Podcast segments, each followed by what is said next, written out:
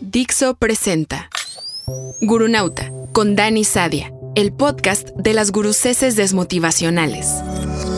Dixo is back. Prometí hablar de mi participación en Shark Tank, México, en el primer episodio de Gurunauta. Y como cumplo siempre con mi palabra, pues hablaré de mi participación en Shark Tank. Ah, ¿que no te enteraste que salí en Shark Tank México? Pues sí, salí en Shark Tank México el 6 de octubre 2023, en el episodio 14 de la temporada 8. Si te interesa verme, puedes buscarme en YouTube. Así, Shark Tank Dixo. ¿Qué pasas de verme? Pues vale, aquí te pondré fragmentos del pitch, como este. Queremos ser la powerhouse de la propiedad intelectual mexicana para el mundo. Pero para eso necesitamos su dinero. Así que mi oferta es esta. 5 millones de pesos más 18 centavos para producir al menos 5 IPs. Lo de los 18 centavos te lo cuento luego, porque no quedó claro en el montaje final que salió por televisión. Y obviamente tiene su relevancia. Ya verás por qué. Es que la tele no es como los podcasts, donde podemos extendernos y explicar las cosas con detalle. La tele tiene que funcionar a base de clips, mucho más breves para cumplir con sus tiempos de... Volvemos después de los comerciales, eh, consume frutas y verduras. Así que por fuerza se quedan cosas fuera. Entonces, empecemos por el principio, que de paso me sirve para decirte algo de otra cruces emprendedaurial o emprendidista o como quieras llamarla, de esas que me ponen un poco tenso.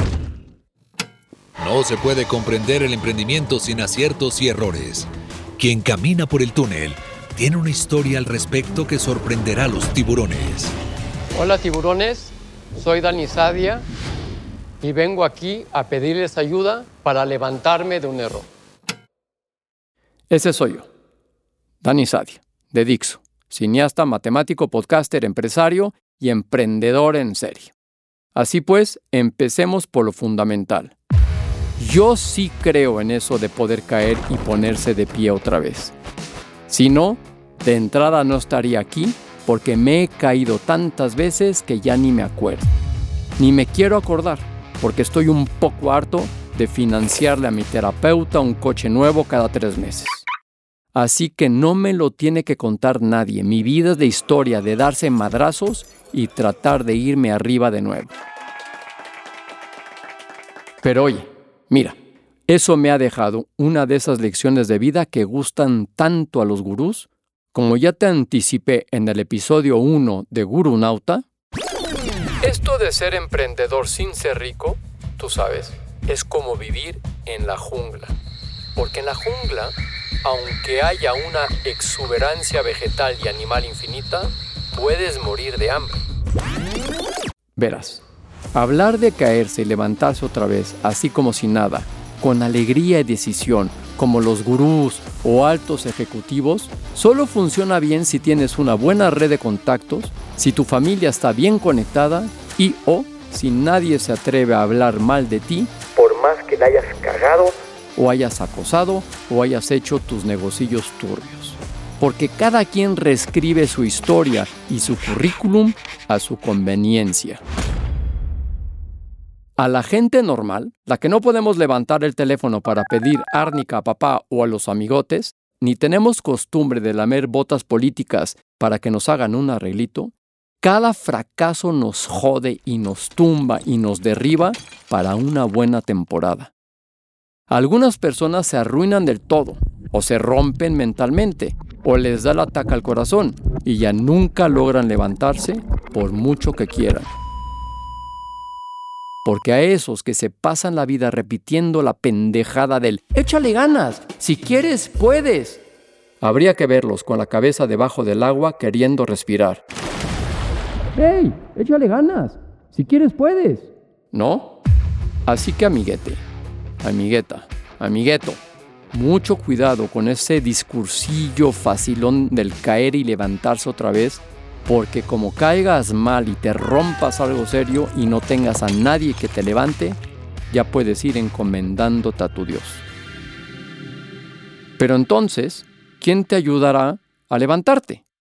¿Lo hará tu determinación, tu esfuerzo, tu dormir horas contadas y tu ducharte con agua fría? ¿Eh? ¿Quién? ¿O qué? Pues mije, ¿qué va a ser? Lo mismo que te darían tus friends and family, tus amiguetes conectades o tus compinches políticos si los tuvieras. El dinero. Porque sin dinero para volver a tapar todos los jirones que te dejaste por el camino, vas a estar pagando intereses sobre los números rojos que te quedaron de tu último fracaso pedagógico, ese que supuestamente te enseñó tanto hasta que las ranas críen pelo.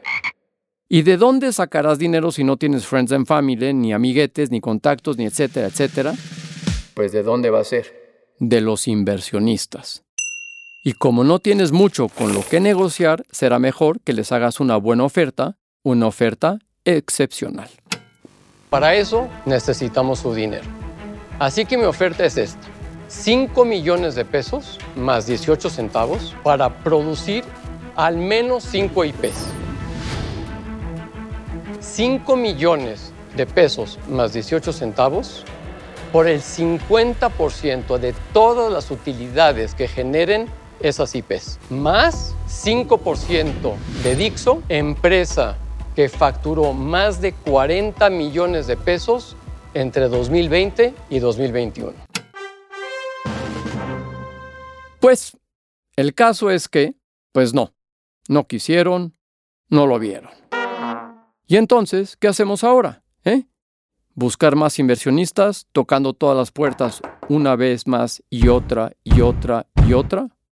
Bueno, a ver, antes que te lo diga, quiero contarte algo. T-20, director de lanzamiento a todos los operadores, Play Space, Miura 1, listo para lanzamiento. T-15, 13, Agua. 11, Secuencia T-10, motor. 9, 8, 7, 6, 5, 4, AWK. 3, 2, 1, T0. Vamos, Miura. Arranque motor.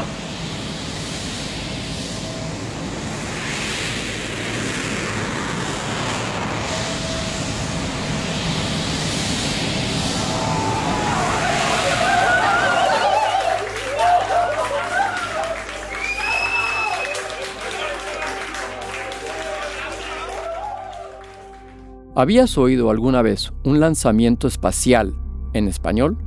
Uno de verdad, quiero decir, como este. No el doblaje de uno gringo, ni ruso, ni chino, ni baratí. Por cierto, nuevo nombre propuesto para India. Pues esto, esto es el audio del primer lanzamiento espacial privado europeo con un cohete recuperable, o sea, tipo SpaceX, de unos chavalines españoles que tienen una empresa en Elche, ahí junto a las playas de mi Mediterráneo. PLD Space. Un lanzamiento suborbital español como paso previo a poner un satélite en órbita. Miura en el agua, misión finalizada.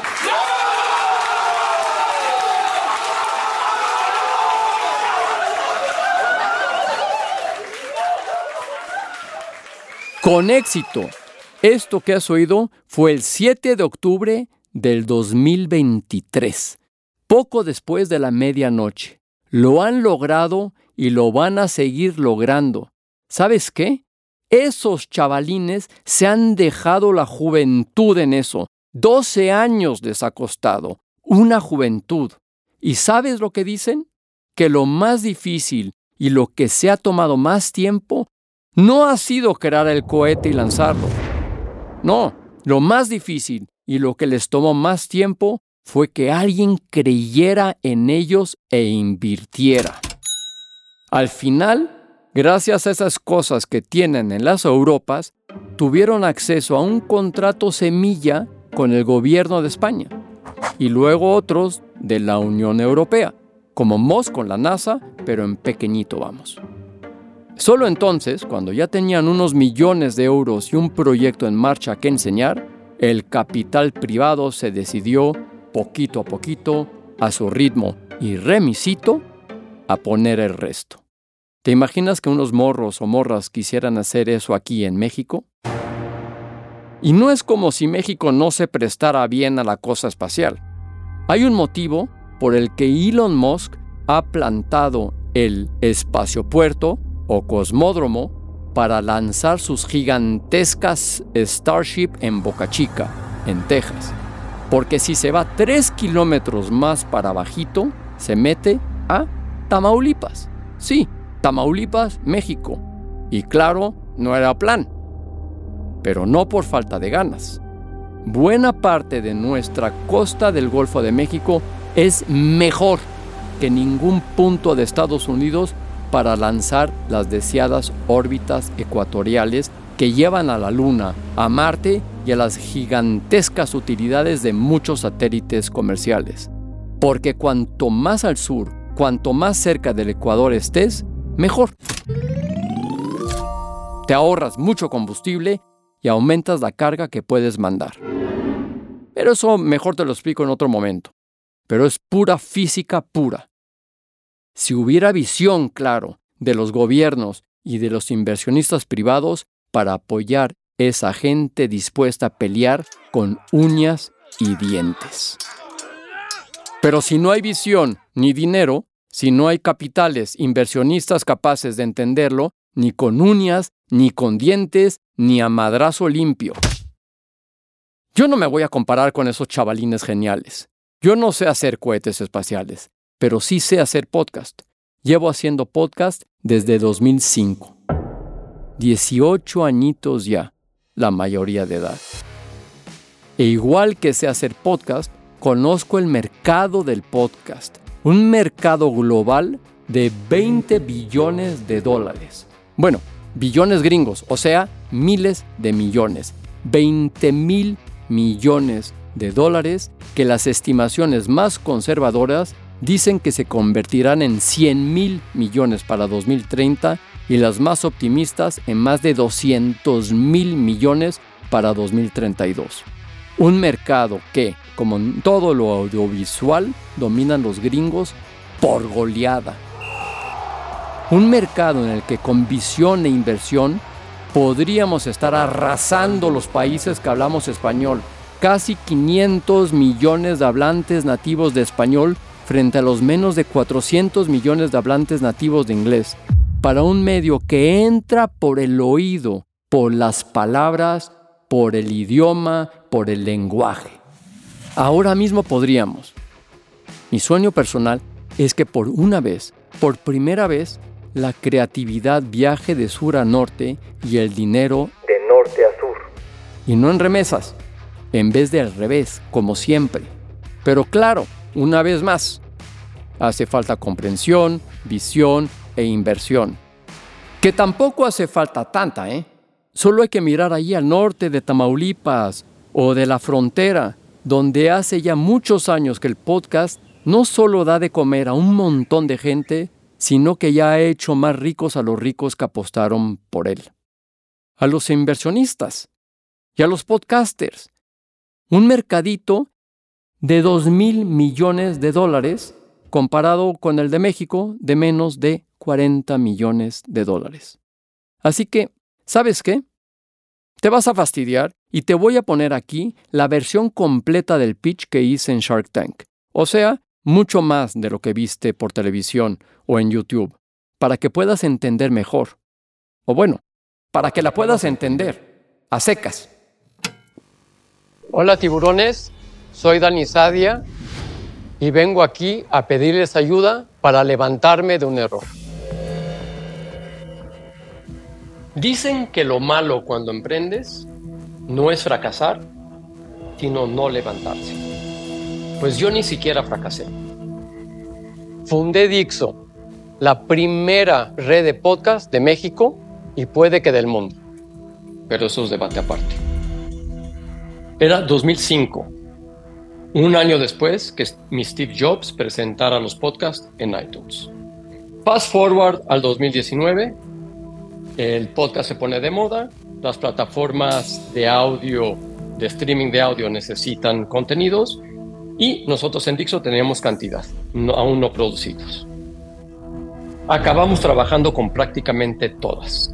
Más de 10 originales, entre ellos una historia de ficción, este, con Oscar Jaenada, y ya estamos con la segunda temporada. Solo que cuando vendes una obra a una plataforma, se quedan con la propiedad intelectual, con la IP. Ah, espera, espera. Esto es importante.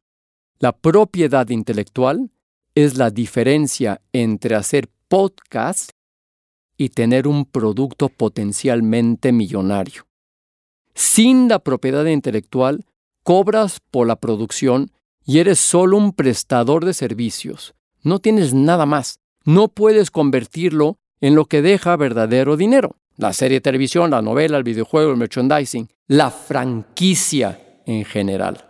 La clave de este pitch radicaba justamente en preservar la propiedad intelectual para utilizar el podcast como palanca que libere todo ese dinero y lo traiga para los creadores de aquí, en vez de quedarse muerto en un rincón porque los compradores estén a otras cosas o con otros planes.